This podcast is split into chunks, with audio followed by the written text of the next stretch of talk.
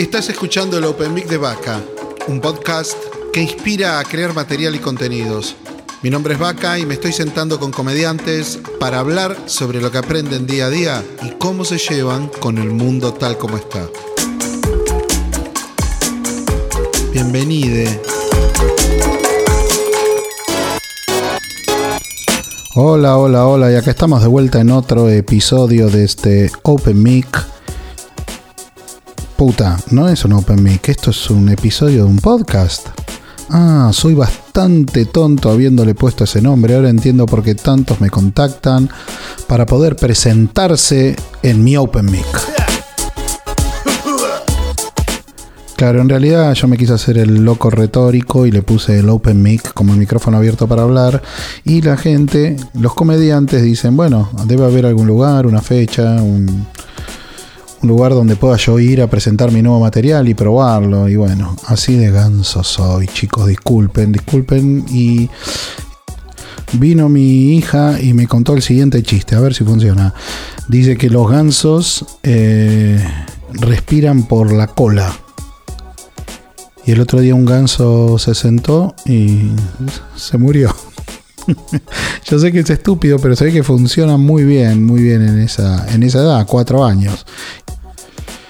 Les quería contar un poquito más porque el otro día me estaban hablando de lo de Lustó, lo de Lustó. Voy a contar algunas cositas más de Lustó, que es mi vecino. Eh, el otro día eh, yo estaba acá ahí en el barrio, estaba ahí en la calle y, y justo lo veo venir a Lustó. Y, y, le digo, eh, Lustó, todo bien con vos, vamos, pila, eh, hacer un buen trabajo en el Senado. A lo cual eh, me miró, viste, medio con, con, asco, con desdén, como diría él. Tapó un poco a su hijo y pasó así, me, levantando la nariz, bajando las cejas. Y a mí me, me, puso medio mal porque, viste, dije, ¿quién se cree este pibe? Viste, que, yo qué sé, que estoy cagando en la calle, boludo. Eh, y bueno, yo algo le tengo que dar la derecha en una cosa, que yo en, en sí estaba cagando, ¿no? Eh, en la calle. Pero no llegaba, boludo. Tampoco para que me pongas esa cara, no, no es que lo hago deliberadamente. Yo creo, yo creo que todos deberíamos tener una tía Carmen, como mi tía Carmen. Eh, una mina muy copada, siempre estuvo cerca. Eh, no te voy a decir que me crió, pero fue, fue parte central de mi vida, el núcleo central de, de mi familia. Y yo me, hace poco empecé a analizar algunas cosas. Ella lamentablemente falleció hace 7, 8 años. Eh, y, y, ella siempre estaba, jugaba conmigo. Eh, era muy, muy jovial, ¿no? Una palabra que pensé que nunca iba a usar. Era una mina que estaba, estaba siempre presente y jugaba, ¿viste? Y estaba muy en esto. Incluso era, era muy protectora. Y eso a mí me enganchaba mucho con ella. Y sabía que podía contar con ella. Y hace poco me puse a pensar en, su nombre, Carmen. Y digo, si Car es coche y Men es hombres, eh, Carmen eh, era un Transformer. Piénsenlo. Si, si tienen una tía Carmen, o si tenés una madre Carmen, o una, una prima, o una hermana, o una abuela Carmen, tal vez eh, sea un Transformer eh, en su modo más eh, peronista, argento, sudamericano. Por la patria, más Transformers en la Argentina.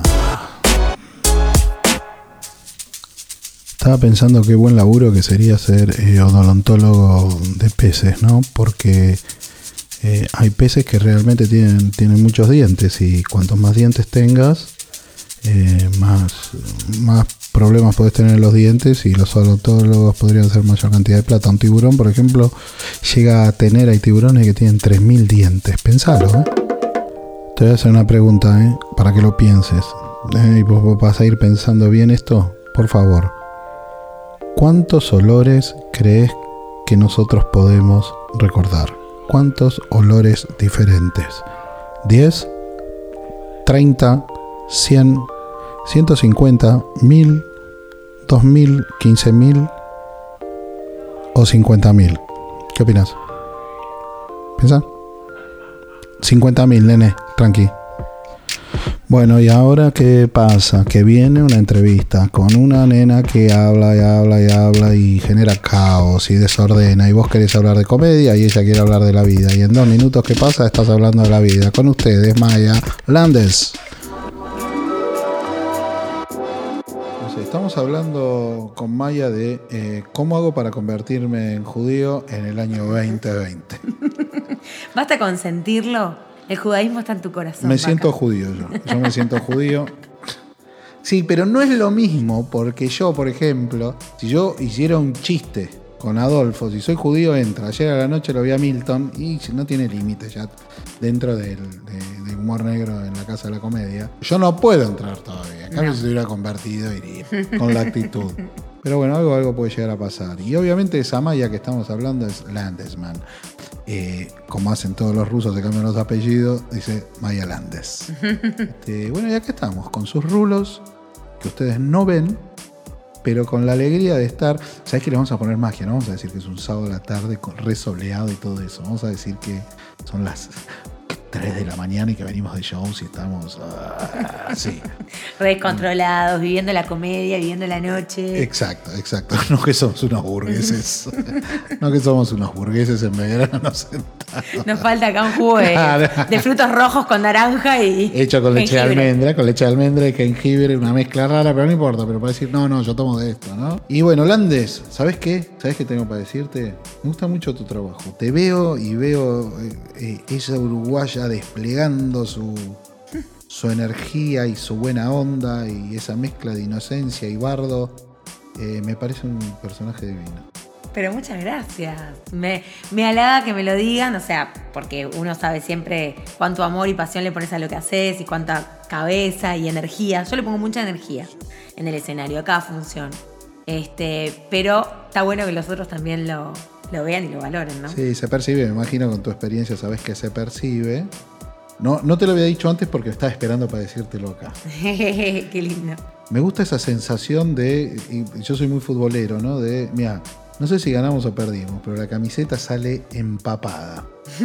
y, te vi de sorpresa, pero no te fui a ver a vos, viste, fui a ver a los chicos y de pronto apareciste vos y dije, ¿y esta turbina, este motor que está acá, qué está pasando acá? Y era una cosa clownesca, movimientos. Es más, fui con uno que está ahí, mira, Urbina. No sé si estado ya se fue como, como suele hacer las cosas. Este, mira, Pachi, Nacho, Darío, salvo Mariana. Este, ¿Quiere estar en vivo, Mariana? A ver esto, ¿cómo es? El que está en el podcast va a decir qué está pasando. Transmitir con Mariana Quiroga. Y vamos a ver qué pasa acá. A ver. el del podcast debe estar diciendo, no me importa esto porque no entiendo nada. ¿Sabes que nunca hice una transmisión en vivo todavía en Instagram? Yo estoy haciendo ahora con los podcasts, pero esto es raro. Ahí entró alguien. Ahí está, ahí está ella. de negro.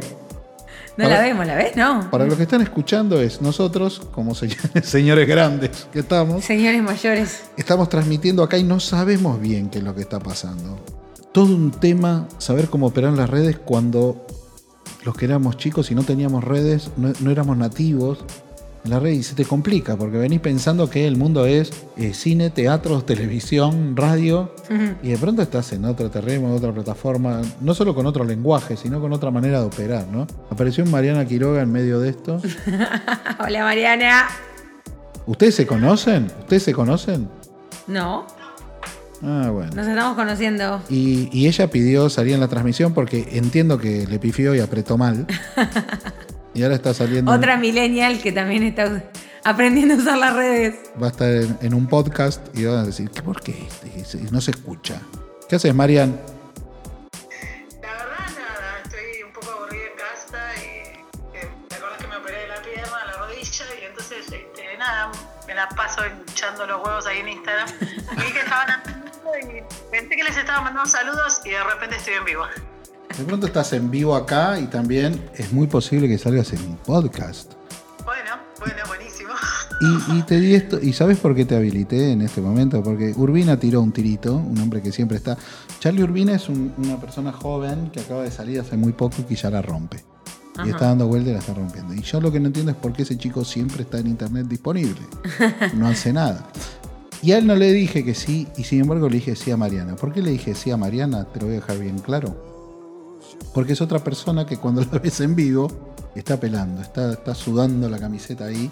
Es un número 5 tradicional de fútbol. Quizás no tanto como vos, porque te vuelvo a repetir la palabra que dije antes de darle ingreso, estás media loca. Y Marian, estábamos hablando de esto, ¿no? ¿Cómo, impact- escuchando. cómo impacta esto en el público, ¿no? Mm, Mira, eh, el tema es que la locura de uno está bueno dejarla salir. A veces no es fácil al principio porque, viste, que pensás, ay, no, ¿qué voy a decir? ¿Qué voy a hacer? Es como muchos eh, limitaciones al principio. Querés que te vaya bien, querés que la gente se ría, todavía no. A mí, por lo menos, me llevó tiempo como comprender que- qué es lo que sucede cuando estoy arriba del escenario. Eh, digamos que no es, no, la comediante que yo soy no es solamente contar algunos chistes que funcionan y escribir los chistes, sino como que es un momento único que realmente se vive con el público y no se, no se vuelve a repetir de la misma forma. Por lo menos por la escuela que yo tuve, que era como más de escribir los chistes y después repetirlos varias veces de la misma forma. Eh, a mí me costó tiempo quitarme esa estructura y entregarme a vivir un momento único eh, en el escenario. Por eso yo como que siempre antes de salir al escenario, en vez de pensar qué quiero decir, pienso, tengo que conectar con la gente, tengo que conectar con el público, tengo que conectar... Y para mí eso es lo más importante, porque una vez que conectaste con el público, que estás ahí, que te compraron y que se quieren divertir con vos, eh, como que todo fluye, ya está, ¿entendés? Y después lo otro que me pasó también era como que hay momentos donde por ahí entras en modo ego, onda, quiero que me quieran, quiero que me quieran, quiero que se rían conmigo y en realidad tampoco va por ahí. Va por, vengo a entregarles algo, vengo a dar esto que es mi arte, que es lo que preparé para ustedes. Y cuando entras en, en ese, en, de esa forma, sucede la comedia. Todo lo contrario cuando ves a alguien que está en modo ego, onda, soy genial, soy genial, miren qué genial que soy, Hago lo mío. eh, hago- ah, esto es lo mío y no sé qué. O sea, esto es personal, obviamente. Hay gente que por ahí le puede funcionar de otra forma. Pero, mm, pero a mí me funciona así. Y por eso está buenísimo. Yo, por ejemplo, soy muy parecida en el escenario a lo que soy en la vida. Eh, pero también me costó eso. Me costó bastante. Es peor todavía porque no hay un contrato como el contrato tácito de vengo a ver humor Claro. y vos venís a dar humor. En la vida es... ¿qué- qué- qué ¿Quién es esta loca? ¿Quién es? ¿Qué está diciendo? Bueno, vos sabés que en la facultad yo estudié comunicación audio- eh, audiovisual y en la facultad, cuando en los primeros años de comunicación, a mí no me querían mis compañeros porque pensaban que yo todo el tiempo me quería hacer que era la. fake, que era fake. Claro, y en realidad después se dan cuenta que no, la mina es así, ¿entendés? Claro. Todo el tiempo estoy arriba, todo el tiempo estoy tirando chistes, pero no sé, me, me nace así, yo qué sé, siempre me, me divirtió y de hecho yo como uruguaya me fui de Uruguay porque me sentía siempre muy juzgada en una sociedad muy tradicional, viste, muy... Mucho más tradicional era que acá. Mirá que Sí, sí, ahora quizás no tanto, pero en No, su no momento era como la... ¿Dónde esto? Todo no- eh, en Montevideo. Eh, aparte, en una escuela judía, en un marco judío, donde todos medios se miraban a ver para los costados. Ya si te cortabas el pelo muy loco, Te estás inno- no- innovando, acá no es No era el, el- verbo, la acción, acá no se innova. Exacto, exacto. De hecho, siempre pensaban que yo era como súper la drogadicta, viste, la multiloca. Cero, o sea, mi primer porro fumé a los 22 años, imagínate. Mi primer tatuaje me lo hice a los 39. Así que, bueno, me vine a vivir acá porque acá tenía como más autonomía para ser quien quería ser, encontrar co- con, la gente con la que me quería rodear, vestirme como me quería vestir. Parece una boludez, pero muchas veces eh, nos sentimos cohibidos Hoy por hoy, de hecho, ese es mi leitmotiv de decir, quiero ser como soy, querete como sos, aceptate como sos. Defendés mucho eso, Sí, defendés mucho eso muchísimo. sin levantar bandera.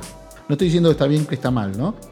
Exacto. Es que para mí la mejor forma de levantar bandera es, es- es vivirlo. Es como el- para mí el feminismo.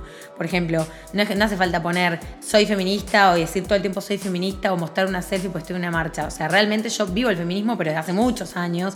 Me considero una mujer independiente, autosuficiente, eh, no discrimino, por, o sea, no me chupo un género. Es decir, Y el tono de humor es como que te, es, es una llave para, para romper todas esas. Para no tener que romper las puertas, sino abrirlas y pasar. claro, es No, que es como que el humor es. sirve para tirar un montón de Es mensajes. gentil, es gentil. Exacto, viste que Entonces muchas veces así. vos, te, vos te querés decir cosas a gente de tu familia o gente o, o tus amigos y no sabes cómo y le tirás un chistecito y entra, viste, como que lo deja pensando sin ser tan agresivo. Para mí pasa lo mismo en el escenario. Vos podés tirar un mensaje eh, de rupturista, eh, pero que con humor la gente se queda pensando. Bueno, a mí siempre me gustó mucho Ionesco, ¿viste? Sí. Eh, que era como que hablaba mucho de la sociedad, criticaba a la sociedad, pero desde el humor. Entonces vos estás en tu butaca viéndote reflejado y decís, a la mierda, estos somos nosotros, esto es una pelotudez. Como veníamos hablando recién de la alimentación, ¿no? Exacto. Decís, boludo. Cuando, cuando te hacen ver las cosas es muy difícil no Sí. accionar. Y para mí hay muchos mensajes, muchos temas para tocar todavía que quizás no se encuentra la forma, porque ahora hay gente bajando línea, pero para mí muchas veces pierden el humor.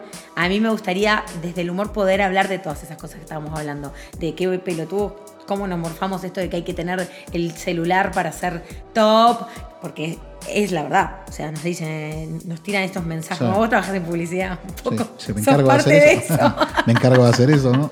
sos culpable de todo eso. Este, pero, pero sí, desde el, desde el humor podemos reflejar todas esas cosas y darnos cuenta de, de, de qué equivocados que estamos o qué, qué lejos que estamos de. Para mí se trata de ir cada vez más a lo más humano, un poco lo espiritual, que me gusta mucho, este, pero sin perder el humor, sin perder el humor. Sí, y aparte, eh, como hay distintos tipos de humor, eh, cuando, cuando te escucho a vos te veo en esa ironía del sistema, ¿no? Vamos a mostrar las ironías del sistema. Sí, Me decís que tengo que estar parada así para ser bella y te comparabas con vos haciendo lo mismo claro, y queda re quiche, como diciendo que trash. No, esto, es- totalmente. esto no va. No es así, chicos, como en la foto. Claro, bueno. Esas como- comparativas que haces son muy ricas. Tiene mucho impacto, vi que tiene mucho enganche. Le gusta mucho a la gente, sí. La última que hice, la de Tini, eh, la verdad que la había hecho hace bastante. Contá un poco porque hay gente Eh, que no sabe. Bueno, les contamos. Son No, unas, esto, esto eh, lo tenés todo subido a Instagram, Sí, ¿no? está todo en Instagram. arroba arroba Mayalandes. Eh, no sé si ya me seguís acá, Marian. Eh, bueno, después chusmealas. con Y, Maya. Mayalandes. Que son unas parodias, como bueno, en realidad hay mucha gente haciendo humor de parodias. Yo ya lo empecé a hacer hace como dos años, un poco buscando como esta cosa de la modelo, diosa, qué sé yo, y yo me pongo al lado en mi casa, con la pared manchada, con el sillón roto, qué sé yo. Y la verdad que a la gente le gusta. La, la última que hice era de Tini, que es un palo así, porque es un palito. Y me puse yo al lado con el sillón que tengo un rollo acá al costado y todo tipo el brazo y no sé qué, y quedaba como re grotesco. Y esa fue la que más likes tuvo. Mira, lo que haces saber un poquito más es tratás de copiar esa foto de Tini Claro. hecha con vos en un lugar similar, no es el mismo sillón, pero está en el mismo sillón, La misma no es la pose. misma ropa, la misma pose, la misma cara, y lo pones en una ventana, o sea, repartís el, el- el post, la foto en dos partes. A Claro. la izquierda en general va el, el- primer emblema y a la derecha va tu posición al respecto. ¿no? Un poco Como, como, en TikTok, como una cosa. Mucha gente igual lo malinterpreta, me parece, porque muchos me dicen como que en el fondo yo me quiero mostrar linda o me quiero poner en bolas o cosas así. O sea, la realidad que el arte uno lo hace y cada uno lo interpreta Lo a su interpreta manera. Entonces, en ese sentido, yo no puedo juzgarlo. De hecho, yo cuando lo empecé a hacer tampoco tenía tan claro por qué lo hacía, qué era lo que me divertía de eso. Pero con el tiempo me empecé a dar cuenta que lo que me divertía era, primero, onda, no soy modelo, soy gordita y estoy en mi casa y yo también puedo ponerme en bolas si quiero. Porque eso también le molesta a Bueno, la gente. ese es el Si problema. sos modelo podés, pero si no, no. Eso es re loco. Al punto que te hace decir gordita o gordito. O sea, si alguien me viene a definir a mí, salvo que tenga confianza, no me va a decir gordo. No. Estás gordito, está- ¿me entendés? Sí. Es re loco, es como que se pone el diminutivo Como para suavizar un toque. para suavizar un toque. Lo que digo es, nosotros usamos el diminutivo cuando tenemos culpas. Entonces, nosotros, por ejemplo, levantás este contenido con tu posición y esta, y esta buena leche y todo, y te entran a putear diciendo, te haces la linda, Sí. en tres minutos re- reculás porque asumís, ¿quién te dice que no me puedo hacer la linda? Y si me meto y no te gusta a vos, te vas a la miércoles. Sí, pero igual eso te lleva todo un proceso. No es tan fácil. No, tampoco. a ver, lo diría yo. Claro. Yo, a ver, buenísimo, vaca, nos cagamos de risa, me quedo en teta, me quedo en panza. Son cosas. En un punto, si me entran a bardear, voy a- me, me va a pegar. toque, como, como yo voy en el ácido, en el humor ácido, Mm. voy a estar quizás con un poco más de, de- de gap, ¿no? Con un Claro. poquito más de escudo. Claro. Pero no está bueno. Claro, es que también, o sea, la belleza es un estándar de que en esta cultura Brad Pitt es un, es, es- es- es un potro, pero en otra cultura por ahí No no, pasa lo nada, nadie. quizá no pasa nada. Es cultura. Impongamos nuestra propia cultura. ¿Entendés? Impongamos nuestros propios estándares de belleza. ¿Qué te dice? Claro. Y el humor te puede permitir eso. Y sí. Que La no te lo puede permitir otra cosa. Para mí la actitud, el nuevo estándar es la actitud. Mira, vos te vas Cuando a reír. ves gente, por ejemplo, ves eh, minas, digo que, por ejemplo, yo siento así, yo para mí regano, o sea, igual, es- y no se puede confirmar esto, ¿no? Pero yo para mí regano por actitud, ¿entendés? Le pongo todo en la actitud. Y siempre históricamente eh, íbamos con mi grupo de amigas a, a lugares, no sé qué, y yo pensaba que todos me tiraban onda. También eh, uno era gay, el otro quería mi- mirar a mi amiga, pero yo me iba como diciendo, gané, Ganaste. gané. Pero bueno, ese, ese- yo creo que el humor se construye ahí. Bueno, pero ¿No? es una creación mucho más positiva que la que se crea todo lo contrario, Para porque también está quien se crea lo contrario. No gano, nadie gusta de mí, nadie me quiere, también es una creación. Que pasa mucho. Pasa mucho, pero la otra creación es mucho más positiva porque te permite vivir de una forma mucho más alegre. Yo creo que todos estos cambios de los últimos 3, 4 años ayudan un poco a decir, pará, yo soy esto, hago esto. Más allá de lo, lo tiroteador que tiene que ser, ¿no? Claro. Como que lo- lo- arriba de los 40 ya quedaste medio de modernes. Mira, yo soy esto, funciona así, te gusta, no te gusta, no me importa. Claro. Y la vivo de esta manera. Pero mirá lo que me pasó ayer. Y te, te lo puse acá en la pantalla porque estaba abierto. Estábamos hablando de armar una, una noche de un Open Mic nuevo para este año. Y me acuerdo que yo decía, estaba hablando con un, con un productor y decía, boludo, tiene que haber temáticos. Nerdoverso me enseñó Mm, esta situación del nicho, ¿no? Ellos van al nicho nerd sobre cada uno de los tópicos. De Harry Potter, bueno, entran a todos los de que gusta Potter, este, Volver al Futuro, eh, eh, Star Wars. Y, y- y yo dije, a ver, ¿cuáles serían fuera del mundo nerdo? ¿Cuáles serían nichos y todo eso? Y lo primero que puse por poner, era más con el. Para escribir algo y diseño, puse especial gordos. ujú. Humor sobre gordos. Y lo primero que recibí en mi cabeza fue un disparador de decir, uy, se va a armar quilombo. No solo terminó eso, sino que la otra persona que estaba me dice, no, se va a armar quilombo. Pero boludo, es como cuando eh, la gente dice, lo que veníamos hablando antes de judíos y goys, de, no, no, es judío. Eh, creo que, que Gus tiene una charla. No, baja el volumen cuando es judío. Boludo, ¿Es Claro. algo descriptivo de algo? No, Claro, una descripción. no es una descripción. Claro. No, no, judío, judío. No hay un. eh, ¿Me entendés? Y Lo Claro. mismo con gordo. Sí. Es una palabra, a mí me vino en la cabeza, y si iba a armar quilombo, es border. Y decís, boludo, ¿qué? ¿Qué nada mejor si, si está plagado de Sí. chistes de gordos, de gordos haciendo chistes de gordos? Sí. Al punto que me han dicho, no podés hacer vos chistes de gordo, pues no sos lo suficientemente gordo. Claro, a mí también me han dicho eso, que no. Boludo. Sí. Como que no podía hacer chiste de gordo porque no era gordo. Y que parte del mismo pensamiento que frente a tu post, a nivel humor, Mm. te dicen, no, te estás haciendo la linda, no podés meterte. Claro. Ese pensamiento de decir, este, Sí, igual lo que te quería decir con respecto a eso es que, por ejemplo, a mí me pasa ahora que, o sea, gente que no le gusta lo que hago, a ver siempre, en el escenario, en vivo o en las redes sociales. Entonces, me parece que lo bueno es aprender a decir, estar seguro de si lo que estás haciendo te gusta, que también eso es un proceso, de decir, ok, si a mí me gusta esto. Porque viste que en las redes sociales a veces dudas, che, está bueno, esto es una pelotudez. Viste que no sé si a ustedes les pasa. Sí, sí. A mí me pasa que, ¿está bueno esto o, o es, o es una boludez? Entonces, primero estar seguro de lo que estás subiendo te gusta, porque si llega a pegar, después vas a quedar como muy enganchado a eso y por ahí lo tenés que seguir haciendo y está bueno que sea algo que te guste y no que de repente te encuentres, no sé, me pasó un tiempo que se había viralizado un video donde yo era como la gorda de la manguera, que estaba como en bikini, en una pelo pincho y hacía todas las sex en cámara lenta y después me atragantaba y era muy gracioso.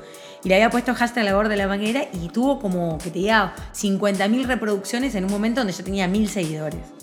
Y la gente ponía me gusta y comentaban y lo compartían, no sé qué. Y, gente me escribía, boluda, tenés que hacer la gorda de la manguera en distintos lugares. Y yo decía, che, pero yo no sé si quiero hacer esto. Esto fue una boludez que surgió ahí con una amiga. Eh, entonces, después pensé, no, hay que tener cuidado con lo que uno sube porque yo no quiero ser eh, la gorda. No me, no me parecía nada para continuarlo, digamos. Fue gracioso y ya. De hecho, no lo borré. Pero eso, está bueno saber que lo que subís a las redes, el contenido que haces, porque mi canal es como contenidos de humor. Ahora ya no pongo más fotos onda acá, con mi familia, con mi- en las historias sí, pero en... eh, ¿ponés shows en el o es solo contenido de humor? eh, sí, eh, pongo fotos Promoción en de shows, shows. stand-up, promoción de shows. eh, más contenidos humorísticos. más contenidos. Que la gente cuando entre pueda por ahí estar una hora mirando videitos y, y- y fotos divertidas. Esa es como mi línea. Después en las historias, el que me sigue sí puede ver un poco, bueno, estoy con mi familia, estoy en Uruguay, la mm. playa, qué sé yo. Porque total, está en un día y ya. Eh, pero, pero bueno, trato de pensar que lo que subo me guste. Y lo que me pasó el otro día, eh, también me escribió una mina eh, pues, poniendo, esto es una boludez, se hacen los milenios, no sé qué, ¿sabes qué? Borrar y eliminar. Si esa persona no es para mí, no es para mi público, no le gusta lo que hago, pum, bloquear, ya está. Pero no me hago una, no entro, ay, no le gustó, no sé qué. Antes sí me ponía, Te ponía mal. me ponía mal. Porque te pone mal, me imagino que te pone mal. Bueno, cuando subís un video de YouTube, viste, y también la gente bardea, qué sé yo, a algunos les contesto si considero que, va- que vale la pena el- si, contestarles por algo, eh, y si no, lo dejo ahí o borro comentarios, ya fue. Es- sí, es- Mala onda, no me interesa la gente mala leche. Estar, que estén alrededor mío ni que tengan nada que ver conmigo. No, El, el tema es que justamente el humor siempre va a incomodar, porque si el, si el humor no te produce nada, eh, ¿para qué? ¿No? Uno está buscando, sí, por- estoy de acuerdo con, con que te, te tiene que parecer gracioso a uno para decirlo, Exacto. porque en el sentido, pero también si no estás buscando alguna fibra, ¿para qué lo estás haciendo? Claro, si genera una, una fibra de debate, me parece espectacular el debate. Pero viste que hay gente que tiene mala leche porque sí, como pelotudo. Bueno, no, el hater, no, el no, hater, ¿no? eso, Está el bien hater no me el hater interesa. no tiene sentido. Pero si genera un debate, me parece excelente y hasta yo entro en ese debate porque me parece buenísimo. De hecho, yo tengo una página que se llama Debbie XL, que es Te mostré los imanes, que yo escribo los guiones y un amigo hace los dibujos. Es un cómic de una gordita, un personaje de una gordita, que tiene mucha actitud y que se burla de todos. Y es medio soreta incluso, bardea, qué sé yo. eh, y labura, tiene un laburo que labura en una clínica estética, qué sé yo. Y ahí se genera mucho debate, muchísimo. Y yo contesto y me contestan y todo. Y me parece excelente, porque viste que hay gente que te dice esto es apología a la gordura. Yo le, le explico cuál es el objetivo de- del personaje, o "Oh, entiendo que te pase esto. Y me parece excelente, porque hace pensar, porque hace. eh, toca una fibra, toca una fibra, evidentemente, esto de la gordura, la- Es todo los tema, estereotipos, pero es un- las enfermedades de, de- de- como tipo la anorexia, la bulimia, toca, toca. Todavía no empezó el debate sobre eso para mí. Sí, eh, eh, de hecho, el, el humor a, lo- a los comediantes, esto nos permite abrir el juego, exorcizar un poco, pero también te abre el juego de la identificación. Mm. Porque yo veo todos los chistes de gordo y del otro lado veo cis, como estás haciendo vos con tu cabeza ahora. La gente escucha, se ríe y hace el sí con la cabeza, afirman todo el tiempo. Pues es un lugar tan común Sí. Que ni siquiera yo ni lo pondría en gordo.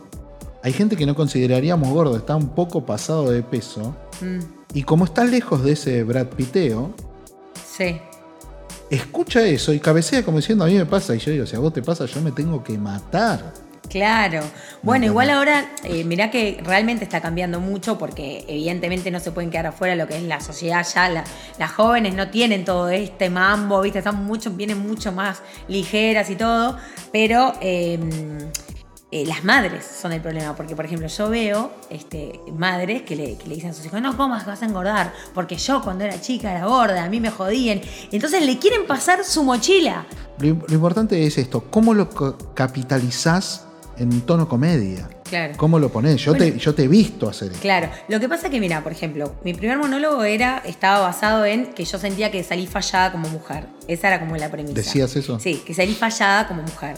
Entonces, yo hacía ese monólogo y la gente, sobre todo las mujeres, y lo sigo haciendo en los eventos, ese material, se ríen mucho. ¿Por qué? Porque establezco como que vos, desde la publicidad y en general, hay como una forma de ser mujer, que sigue estando, y que es verse bien, verse prolija, eh, yo qué sé, bueno, limpia, bien vestida, más o menos combinada, comer de una determinada forma, no putear demasiado, sigue estando. Entonces cuando yo lo rompo, yo rompo eso, ¿entendés? Yo digo, yo salí fallada porque no me gusta limpiar, realmente, o sea, odio limpiar, nunca nadie me enseñó y no me gusta limpiar y cuando limpio estoy de mal humor, porque no, no es como que, ay, procura coquetearme más. No, estoy de mal humor, o sea, no me gusta limpiar. Puteo la concha del mono. ¿Por qué hay hongos acá? Esa es la radio.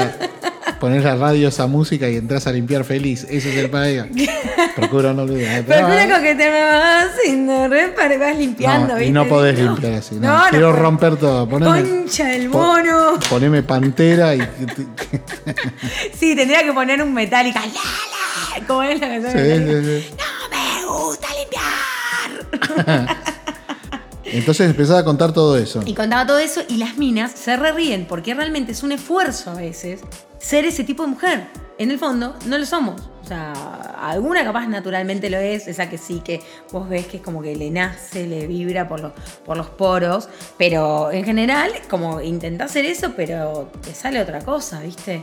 Entonces como que está bueno buscar cuál es nuestra, cada una tiene su forma de ser mujer. Eh, la forma de ser madre, medio caótica, medio no sé qué, o sea, también está saliendo, está como, se está exorcizando todo eso, que no es que la madre tiene que ser de una determinada forma, no sé qué, ni que todas aman a sus hijos, algunas como que están al borde del colapso está saliendo todo eso, pero eh, cuando yo empecé hace 10 años todavía estaba mucho más tapado. estaba bien el contraste de voz De hecho, yo estos monólogos los hago la mayoría de las veces, me invitan a té de lluvias o té, ¿sabes lo que es té de no tengo idea de lo que estás hablando. Bueno, el té de lluvias, a mí cuando me preguntaron la primera vez no tenía ni idea, es un, un té que se le hace a la madre del novio o a la madre de la novia. Un té como concepto de reunión. De reunión, que generalmente es a la tarde. Cinco de la tarde. Cuando se casan los hijos, a la madre del novio o a la madre de la novia, a la madre se le hace un té lluvia. Que la protagonista como es la, la madre. de solteras. Como... ¿Escuchaste eso? Tipo un baby shower. Es, posta, es un baby shower, pero que se le hace a la madre. Y son todas mujeres de 45 a 60 que se juntan, le hacen juegos de regalos. Eh, Qué país que nos gusta la joda. Nos gusta la se impuesta cualquier cosa. Tea shower, tea shower. Y no sé si es algo de la colectividad judía, porque la mayoría de los hago son para la colectividad judía. Eh, entonces, claro, son todas mujeres muy paquetas. Yo veo mucho eso, ¿entendés? Están comiendo, tomando el té, los scones. Y claro, yo hago esos monólogos donde qué difícil ser mujer y qué sé yo, y, y funcionan, porque todavía están como muy metidas en esa en ese código de hay que ser así, las apariencias y quedar bien y todo eso que a mí me encanta romperlo. O sea, yo voy ahí a romperlo. Y, lo disfrutan, la verdad que lo disfrutan. También es algo que nos me entiende de Disney. Eso que vos decís, la, escena que describís de ay, estoy limpiando y feliz, es de la, sí. en el bosque, de. Sí. Sí, tal cual. Bueno, igual también, también la Cenicienta recurrió un poco de magia, ¿no? Que de repente se ponían a limpiar los ratones y todas esas cosas que lamentablemente la vida no. No, te, da no te da ratones limpiadores. Ratones limpiadores, le hacen un vestido a las ratas. Hablando de Disney, eh, fui a ver Frozen 2. Ah, mira, no la vi todavía. Como seguro no quieren que spoilee, voy a spoilear. Ana se convierte en reina. Nada más, te maté. Te la clavé en el ángulo soy un hijo de puta. Bueno. Sí. Igual no lo voy a ir al cine a ver. No voy a ir al cine a verla. Y ella cada vez, y Elsa cada vez está más torta. Ya es, 100% torta. Bien ahí, me gusta que Disney incorpore. Sí, bueno. Incorpore la, diversidad. Te lo digo como Paqui eso. Pero eh, cualquiera de la comunidad lésbica te va a venir y te va a decir claramente, este, sí, es Elsa. Elsa nos representa en el mundo Disney. A mí lo que me gustaba de Frozen era que la mina tenía la capacidad de congelar todo, ¿viste? Así, con la mano era. No, eso sería el hombre. Ese, sería el hombre araña. No, evidentemente soy mucho más Marvel que Disney. Con esa posición es así. Pero sí, tiraba así y te, enfriaba todo. Bueno, pasando de este momento Disney. ¿No estaría bueno tener ese don de congelar así? No sé de dónde. De congelar es un bajón. ¿De dónde saca el congelamiento? De la yema de la mano. No importa, Maya. No importa, lo que te responda, te vas a ir feliz. Y te digo, no, sale de los nudillos. Quiero congelar cosas. Qué, bueno que sería congelar cosas. Es un bajón, boludo. Es el peor poder que podés pedir. ¿Qué hago? Congelo cosas. Me quiero matar, boludo. Congelar es, no sé, tengo Para cuando te Quedas, estás tomando Fernet, te quedas sin hielo, boludo. Claro, estás tomando una coca y, tarda mucho tarda mucho el camarero porque está trabajando de otro lado, pum, tiro ahí. No me imagino otra situación. Congelaría un par de ex ahí. congelarías para que se queden. que queden ahí congelados. Y Mariana Quiroga en medio de un podcast eh, remoto. esto es re loco, esto, esto solo pasa en el mundo vaca. Bueno, eh, eh, quiero contarles que Mariana se cambió de lugar. Estaba en una silla y se acostó. Dijo, esto viene para rato. Esto es más largo de lo que yo pensaba. Ahí vemos una aloe vera que tienen la. ¿Qué es una aloe vera? Hay gente que escribe, hay gente que dice qué están haciendo, cualquier cosa se devino en algo. Ya, Sería Iceman o Icewoman, ponen acá. Eh, sí. Oh, y yo, sería judío también, eso es lo bueno. Ice, Ice, Iceman por Landesman. Iceman. tuviera ese superpoder. Iceman. Eh, en- tengo un, un Es el chiste viking- sobre el judaísmo vikingo está ahí, el vikingo que está ahí. ¿El vikingo es? Sí. Em, que mi superpoder es ser judía. pues me abre muchas puertas. Qué boludo. O sea, veo que tenés mucho material, son muchos años también, ¿no? Mucho material y todo enfermo. O sea, hay gente que está enferma de la cabeza, digamos. Básicamente es eso. Estoy Sí, fallada. fallada es una palabra. fallada. s- Fallada es una muy buena palabra para, para describir, ¿eh? Hace poco hicieron una obra, todas mujeres que se llamaban Falladas. Y yo dije, uy, me re robaron, no sé qué. Yo lo tengo hace un montón de material. De hecho, Está tengo bueno, subido en está YouTube. bueno, fallada es. Salí fallada. Mira, no tengo, mira, no soy yo, es que soy fallado, soy una víctima de, la genética. En realidad, para el humor es buenísimo ponerse en ese lugar porque vos decís, no, bueno, yo estoy mal y tirás tus chistes y la mayoría de la gente se siente identificada porque en el fondo todos nos sentimos eh, secretamente. eh, como que a veces no Fallados. encajamos, que a veces no encajamos, que en, en determinadas, eh, depende del grupo, y depende de las circunstancias y depende de tu familia y todo, pero siempre en un momento secretamente sentís como, uy, algo está mal conmigo, yo no encajo del todo en esta sociedad, no, no, no, por lo menos a mí me da esta sensación que No, es- nunca me pasó. nunca, nunca jamás me pasó. Fallás como adolescente si nunca te falló. Es cierto, nací grande ya. Mira, acá que tenés tu cueva, esta es tu baticueva, la vaca cueva, La vaca, vaqui cueva. la vaquicueva, donde podés sentirte fallado tranquilamente. Y Es un- tirarte pedos, porque no hay nadie cerca.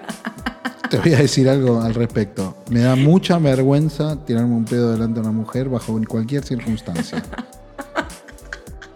Te lo quiero decir. ¡Qué loco! Sí. Y no tengo vergüenza prácticamente para nada. Y cuando te da vergüenza algo y vos no estás acostumbrado a la vergüenza, es de lo más incómodo que hay. Acá ponen, por Entonces, suerte somos varios los que no encajamos. Y sí, y sí, es verdad. Y, y yo creo que cuanto menos encajás, más te acercás al mundo de la comedia. ¿Ves? Eso también es otra cosa. No sé, la vergüenza para mí es porque hay una cosa que está impuesta, que nos metieron y dijeron, esto no hay que hacerlo, ¿no? Vos decís, Cuando empiezas a por cantar de un chico. perro se puede tirar un pedo. Y Un está- humano no. Sí. Un bebé se puede tirar un pedo. Pero uno en una reunión no. Para mí al contrario, a mí me causan muchas veces los pedos. Obviamente no. No, yo me muero, me muero. Una mujer se tira un pedo. Mirá qué machirulo mal, mal parido que soy. Una Causa mujer se tira un pedo delante mío y yo me. No, no, ¿qué está pasando? Y yo me, se me llega a escapar un pedo. Ahora, hacemos el experimento en vivo. No, no, no, no, no, no. Mirá el grito que puse, el pico que puse de audio. No. Me Al- tiro un pedo y así no, termina no, me el- muero, me muero acá, no, eh, me frisé. Eh, en, ¿Un vez- eructo? en vez de tener el, el en vez de tirarme como Frozen, te tiras un pedo y ya. Me Ese quedo- podría ser mi superpoder, tirarme pedos y descolocar a la gente. Sí, pero entre hombres eh, puedo tranquilamente, más puedo ser más asqueroso. Es una estupidez machirula de educación, de vuelta, la Total. significación esa. Sí. Pero sí. es, es, es trágico, ¿eh? me, me- me- me- se me bloquea el cerebro. es que Ya sabemos cómo, cómo Desactivalo. noquear, noquear. Claro, desactivalo, tirate un pedo. Mandale a una mujer y que se tire un pedo. Qué machirulo que es eso. Bueno, por lo visto esto tiene, tiene menos podcast de comedia. Como me dijo un amigo, sos un... Me tiró la siguiente frase. Muy bueno, estoy escuchando todos tus podcasts. Me parecen muy buenos. Lo que sí me parece es que... Acá la gente pide que te. Perdón, que te. No, no, no, no va a pasar. No sé ni quién es y no va a pasar. Olvídense, esto no va a pasar. Tírate un pedo, pegamos todos los gastos. No, no, no va a pasar. Lo que te digo es, eh, me dijeron que soy un entrevistador. Yo pensé que la palabra que venía era berreta y fue del interior. Una persona obviamente de capital, como diciendo, del interior es malo. Y me doy cuenta que soy eso, porque no hablamos un carajo de comedia, sí hablamos de humor, si nos damos cuenta. Hablamos de humor. Y humor yankee, porque viste que el humor yankee es el humor de pedos. Salgamos, no, hay lugares que no, no se puede salir nunca de acá con vos.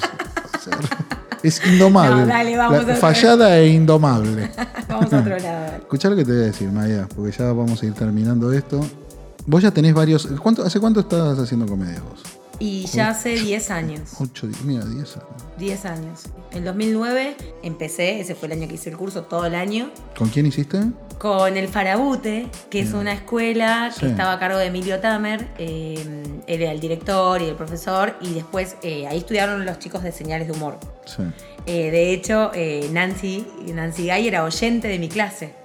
Este, y bueno, estábamos, compartíamos mucho con los chicos, con con, Con- Rulo, con Germán. Este, con ellos pasábamos bastante tiempo y los veíamos actuar permanentemente. Y eran Se quieren mucho. Yo los veía hablando, son como amiguitos del primario. Totalmente, es que empezamos a hacer stand-up, ellos empezaron hace más, creo que dos años antes incluso, pero cambió todo tan de- rápidamente, tan drásticamente en los últimos cuatro años. Empezó a hacer tanta gente a hacer stand-up, empezó tanta gente a dar cursos de stand-up y coach de stand-up y gente que por ahí no se dedican a la comedia, o sea, que salen del curso y bueno, les sirve para otra cosa, pero por ahí no es que se quieren dedicar a la comedia.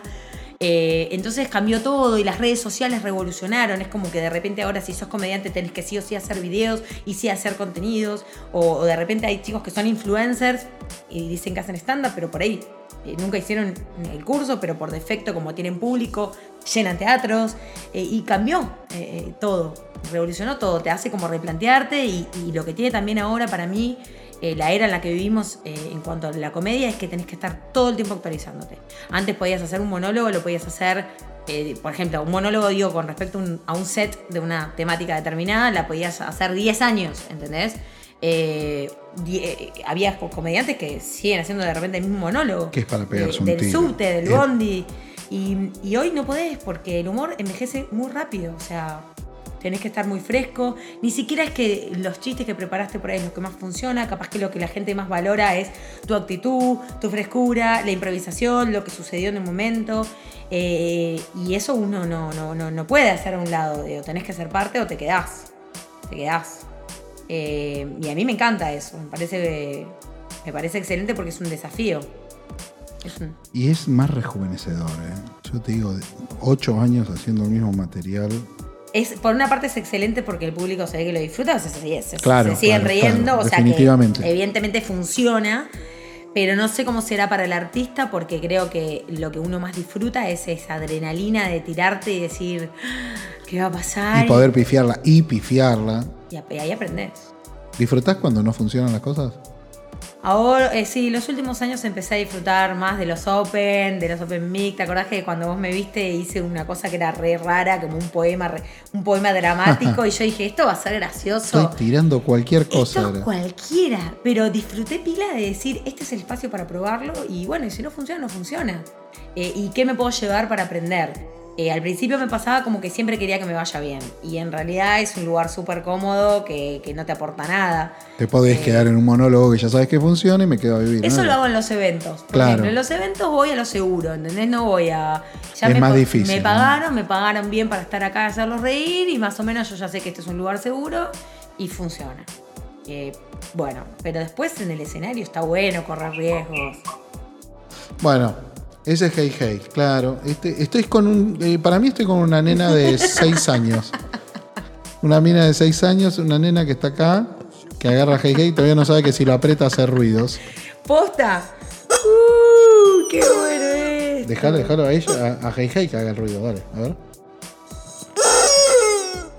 Amé. Es, es Hey Hey. ¿Vos te levantás con esto todas las mañanas? No, no, no, no duermo acá, esto es una oficina. Duermo en una habitación. No, bueno, esto no tiene. eh, la anarquía, el caos. Voy, No, a, voy a titular. Yo voy a titular esto. No, no, está bien, eh, está bien, lo, lo, lo concibo. Voy a titular esto con El caos hecha mujer. Ah, me encantó. Me Exacto, encantó. exacto, va a venir ella. Me encantó. Bueno, te voy a hacer la si última. Fueras, si fueras mi, mi pareja, no lo disfrutarías tanto porque así Ah, como sos soy- un caos, Seba se ve querer matar. Seba, eh, tenés que ver la A mesa Seba, de yo lo veo re prolijito. eh, es que es re. La mesa de luz de Seba, nosotros tenemos dos mesas de luz. La mesa de Seba es un Buda. Me voy a poner acá para contarlo. Un Buda, una libretita y una lapicera. Y no hay polo en su mesa. La mía, te juro, les voy a sacar una Así, foto. Todo arriba. 80 millones de cremas. No hay lugar para apoyar nada. En la mesa de luz. crema. En la mesa de luz. Sí, esa es la mesa de luz. Cremas. Perfume, crema, un coso para la cara, eh, eh, la pinza de cejas, todo mil porquerías. Polvo. Y abajo, que hay más lugar, hay también libros, cosas que no sabía dónde poner, No. eh, eh, un disco rígido. No, no, no. Ni lo quiero escuchar. Yo tengo problemas con todo el desorden porque soy un acumulador compulsivo. Y escucho todo eso y digo, no, no. Me quedo con Seba. ¿eh? Pero vos sos acumulador de ordenado. Orden, eh, estructurado, orden, desorden organizado o. Y voy a tratar de hablar, la- el único segundo de comedia que voy a poder hablar contigo en este momento. Y, voy a hacer la siguiente pregunta, que es una pregunta de cierre. Viste que esto se llama el Open Mic de vaca. ¿Qué te abrió un micrófono en tu vida? ¿Qué fue lo que abrió? No, a ver, en realidad, eh, en cuanto a micrófono, es como una figura como que, bueno, amplificás lo que decís. Pero yo siempre, desde muy chica, sentí que tenía algo para decir, algo como. Siempre me sentí fallada o diferente de alguna forma. Mi papá murió cuando yo tenía muy, muy chiquita, ¿Qué tenía nueve años. Ah, bien, mío cuando 11. Ah, ¿en serio? Sí. Viste que eso te marca porque de repente vos empezás a ver la mayoría de las familias convencionales con su papá, con su mamá, y vos estás ahí, una carencia, y que te abre de otra forma, te volvés medio adultito como para. y creativo también para poder. eh, eh, subsanar esa pérdida. Entonces, por ejemplo, en mi caso yo recurría a la creatividad. Yo hablaba con él, le hacía canciones, postas, las tengo grabadas. Le, invitaba, le inventaba canciones, le hablaba, le contestaba. Yo, era una forma creativa de subsanar eh, para mí esa pérdida. Después, cuando tuve que elegir qué estudiar, yo sabía que iba a ser comunicación. Entonces, ah, yo siempre sabía que tenía algo para comunicar. No sabía qué, ni de qué forma, ni de qué manera, pero sabía que tenía algo, que quería comunicar. Me considero una comunicadora realmente. Creo que todos lo somos de alguna forma cuando conectás con qué es lo que querés comunicar, ¿no? Eh, pero me gustaba elaborar contenidos y contárselos a la gente y entretener. Entretener. Y siempre me gustó la comedia. Y cuando tuve que elegir qué estudiar, estudié comunicación y dentro de la comunicación había tres opciones, publicidad, periodismo o audiovisual. Y yo elegí audiovisual, que obviamente era la que tenía menos laburo. que en ese momento en Uruguay no había nada, pero era un desafío. Siempre el camino difícil, ¿viste? Y era cine. Eh, hicimos la, la tesis, era un cortometraje que eran eh, 30 minutos de- y yo elegí hacer una comedia, que en ese momento tampoco en Uruguay nadie hacía comedia. Viste que siempre las, los, los cortometrajes de las escuelas de cine son siempre cosas raras, que no se Sí, sí, entienden sí, Autor, de autor. de autor, viste que por ahí hay ocho horas una persona eh, clavando un hacha en un, en un árbol, viste así, bueno, nosotros hicimos una en comedia. el otro extremo del entretenimiento. Exactamente. Bueno, sí, es un entretenimiento para snobs, digamos. Del Bafisi, ponele. Claro. Y mm, nosotros hicimos una comedia y estuvo buenísima, eran personajes muy grotescos que reflejaban mi familia en ese momento. Después te lo voy a pasar para que lo veas, lo tengo subido. Se llamaba Michigene, que quiere decir loco en, en Yiddish. Y mm, nos fue súper bien y ganamos unos premios y lo presentamos en lugares. Yo dije, no, bueno, acá hay una beta. Después escribí obras de teatro. No- nunca había estudiado dramaturgia, pero me mandé a escribir obras de teatro. Escribí obras de teatro y como soy muy emprendedora, fui y busqué los actores, la monté en un boliche. Y el ritmo que yo les quería marcar a ellos era el ritmo stand-upero, con muchos quiebres, súper rápido. No era de, de escuela de teatro. Mucho seteo, más seteo, recitada. 15 minutos setearte. pero- No, era pa, pa, pa. No, y yo, yo le dije, y pensé, y era todo súper rápido con quiebres. Y los actores este, les costaba un poco, pero les encantó el formato. Era muy café concert, pero era stand-up sin saberlo. En realidad era stand-up sin saberlo. Y, y luego hice otra obra y me terminé peleando con los actores porque no sé qué conflictivos, que los artistas somos medio conflictivos en general. Y después me vine acá y ahí dije, voy a escribir para representarlo yo. Y esa fue la primera vez donde decidí, ante un micrófono, eh, eh, co- contar lo que me pasaba y representarlo yo y en vivo. En vivo. Pero representarlo yo con mis propias herramientas corporales que eran limitadas. Porque la verdad es que los estandaperos muchas veces eh, tenemos tenés una idea y querés hacerla cuando lo vas a hacer en el escenario no te sale como te lo habías imaginado porque no tenemos tan desarrollada la herramienta corporal, digamos, de cómo, cómo podemos contar con nuestro cuerpo. Sí por ahí con la voz y con la palabra. Entonces eh, también lo, lo fui desarrollando a medida que empecé a, a hacer stand-up cada vez más y me empezó a ir bien. No sabía por qué, pero la gente se reía y lo disfrutaba. Entonces yo digo, bueno, evidentemente acá hay algo que está bueno. Entonces lo que me dio el micrófono, re- respondiendo a tu pregunta, fue la posibilidad y el encuentro de la Maya persona, Maya mujer, Maya persona, ser humano, corporalmente, con la Maya eh, cabeza, con la cabeza, y las dos cosas confluyeron en subirme a un escenario y contar desde el humor todo lo que me pasa, que fue todo un proceso, fue, fue todo un proceso, porque primero yo tenía la cabeza, tenía las ideas, pero no me animaba a ponerle el cuerpo. Y ahora las dos cosas juntas, y creo que cada vez más voy encontrando una forma eh, que me diferencia a mí del resto de los comediantes, que creo que lo más lindo es encontrar un estilo propio, creo que recién ahora, después de tantos años, lo estoy encontrando, que tiene que ver con esta cosa clowneja, con ponerle el cuerpo, con... eh, vos ves ocho comediantes y capaz que todos hacen chistes muy buenos, pero cuando salgo yo eh, es medio como una locura, como un huracán ahí, como un tornado que... ¡Ah! ¿Qué pasa? Como un- por ahí decís, me reí, sí, ¿de qué habló? No me acuerdo tanto, pero, ah, pero me gustó, me transmitió algo copado. Esa transmisión, sí. Eso. Y, y bueno, nada, la verdad que, que- que para mí tener la posibilidad, soy muy agradecida de que cada vez que alguien me invita, te agradezco porque sabes que es la, eh, el la segunda vez que me invitan a un podcast.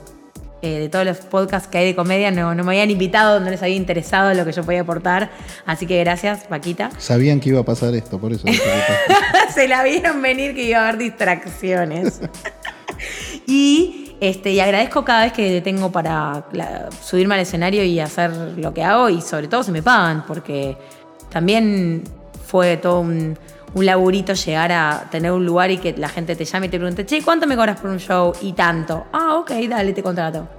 Eh, valorar, eh, ponerle un precio a lo que uno hace, a veces como artista es difícil, y poder vivir de la comedia, ni te cuento. Así que soy una agradecida, soy una agradecida. Porque, porque puedo decir que lo logré. No sé cuánto va a durar, eh, cuántos años durará, pero creo que todos los comediantes tenemos la herramienta de eh, ser autogestionarnos y de eh, buscarnos el laburo. O sea, si no te llaman, búscatelo, inventate, escribite un show, andá, montalo, trae a la gente. Que eso es lo que me copa de, esta era, de la era de los emprendedores, ¿no? Que tenemos, sabemos que tenemos una herramienta que es nuestra creatividad, nuestro cuerpo y, y nuestro tiempo, y lo podemos poner en marcha. O sea que podemos hacer dinero con lo, con lo que nos gusta. Che, qué buena respuesta, ¿eh? caótica y larga, pero qué buena respuesta. Sabes que me transmitiste muchas cosas. Me venía la palabra transmitir. Primero, eh, el agradecimiento es mío. Y no solo por estar por el podcast, sino con las cosas que no creo que sea yo solo, ¿no? Por eso voy a decirlo más, más amplio. Que nos hace sentir. Pues vos estás feliz. A mí me cuesta mucho decir ser feliz, porque creo que es un estado. Vos estás feliz y en esos momentos, por lo menos en mi caso, haces que yo esté feliz. Y no con un beat, no con un, con un detalle, no con un pie y un buen remate, sino porque lo transmitís. Transmitís, ¿verdad? Y el agradecimiento es mío por eso. Y ojalá que esto traspase y cuando venga este podcast, que tiene todo técnicamente para que me digan, che, no entendí un carajo lo que pasó ahí, no hablaron de comedia, no es nada, me digan, estuvo buenísimo. Así que, Choque, muchísimas gracias, por lo que- Gracias, por, lo, que nos hace sentir. Muchas gracias, qué lindo, me emocionaste.